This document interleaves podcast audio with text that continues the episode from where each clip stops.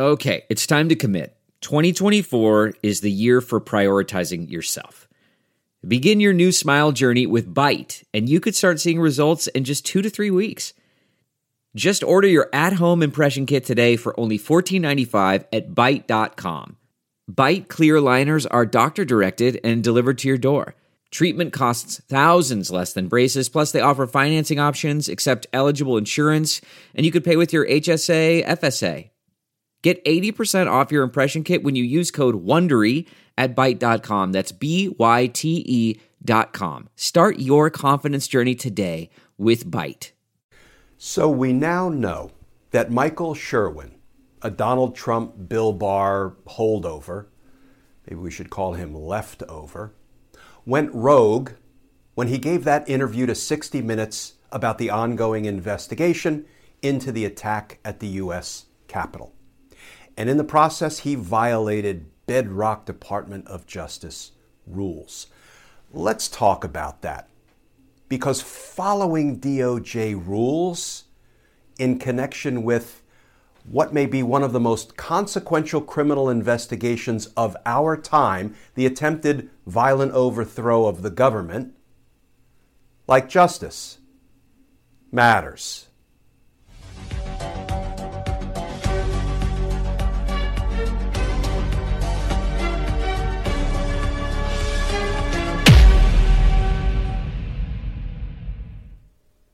Hey all, Glenn Kirschner here.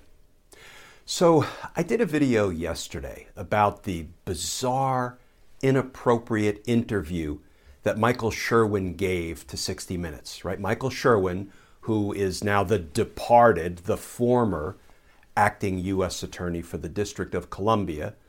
He'd been involved in the investigation into the attack on the U.S. Capitol.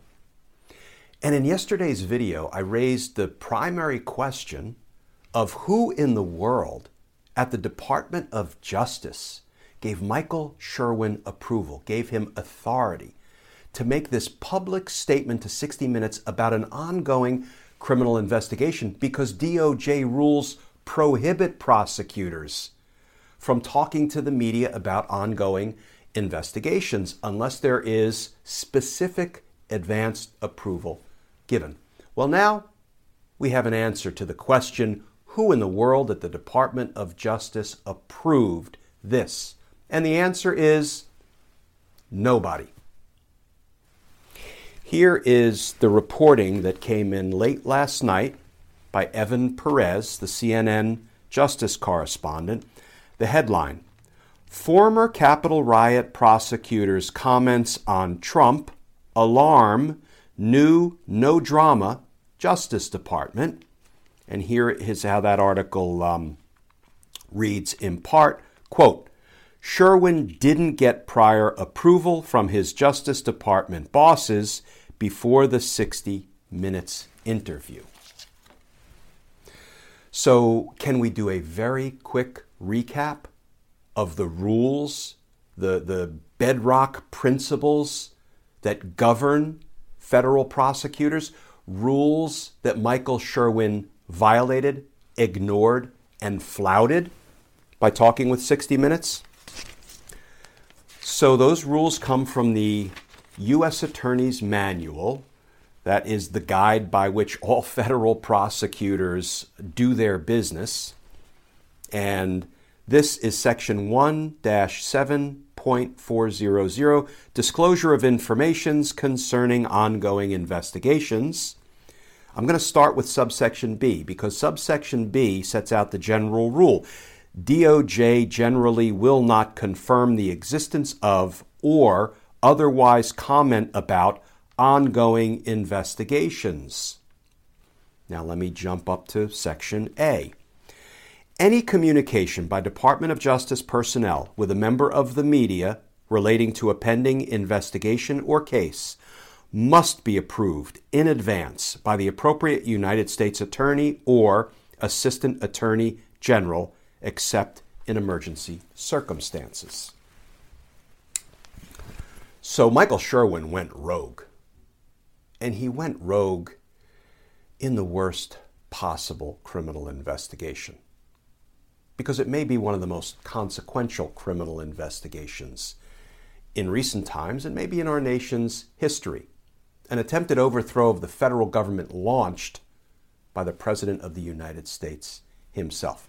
And here's the thing, folks it doesn't matter if Michael Sherwin was right or wrong regarding the factual representations he made in that 60 Minutes interview. So when he said, Of course, we're investigating Donald Trump for his potential complicity in this, doesn't matter if that's right or wrong. Sounds right. We all saw the evidence of him encouraging his, you know, supporters, his mob to go stop the steal. But that's beside the point. And it doesn't matter if Michael Sherman was right, Michael Sherwin was right or wrong when he, for example, said the evidence that we've gathered up supports sedition charges. Again, sounds right based on what we've seen, but you don't predict as a federal prosecutor what charges might be brought in the future when you're in the thick of a criminal investigation. You don't comment on who your future target may be, even if it is Donald Trump, even if it is supported by the evidence. That's why we have rules that prohibit federal prosecutors from talking with the media about ongoing investigations. So, what Michael Sherwin did is absolutely actionable. What do I mean by that? Well, he's probably already been referred to the Department of Justice Office of Professional Responsibility, OPR. Anytime there is an allegation of federal prosecutor misconduct, it gets referred to OPR for investigation and, if appropriate, sanctions. He should also be referred to his state bar counsel, whatever state he happens to be barred in, whatever state has admitted him to practice law in that state he should be referred to that bar counsel for investigation and, if appropriate, sanctions because he flat out violated in the worst way the prohibition federal prosecutors have against speaking about ongoing investigations. And let me just finish on a personal note, folks. For nearly a quarter of a century, the Department of Justice was my professional home specifically the United States Attorney's Office for the District of Columbia, the office that is investigating the insurrection. And what Bill Barr and Donald Trump did to the Department of Justice, did to my friends, did to my former colleagues, and most importantly, did to the American people that, in a very real sense, we as federal prosecutors represent, we work on behalf of every single day. What Trump and Barr did to that organization and by extension to the American people breaks my heart and makes me sick to my stomach. And you know, whatever inspired Michael Sherwin, Donald Trump, Bill Barr, leftover that he is, whatever inspired him to give that inappropriate, unethical statement, interview to 60 Minutes, whether it was, you know, his ego, whether it was hubris, whether it was a desire to sell his story in the future, I have no idea. But whatever it was, there are really only three words now to describe what must happen to Michael Sherwin accountability, accountability, and accountability. Let's throw in a little bit of justice while we're at it because justice matters. And folks, as always, thank you for tuning into these daily videos. If you would like to more formally support our all volunteer efforts here, you can go over to patreon.com. You can sign up to become a patron. And if you do, I'll send you some Team Justice stickers and a personal handwritten note of thanks. Over on Patreon, we've got Team Justice up and running.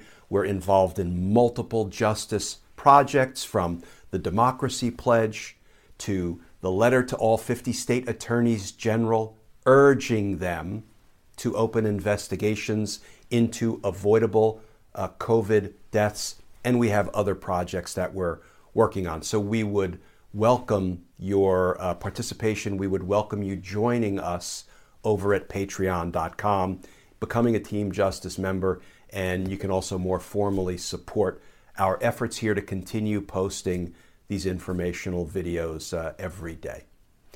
Folks, as always, please stay safe. Please stay tuned. And I look forward to talking with you all again tomorrow.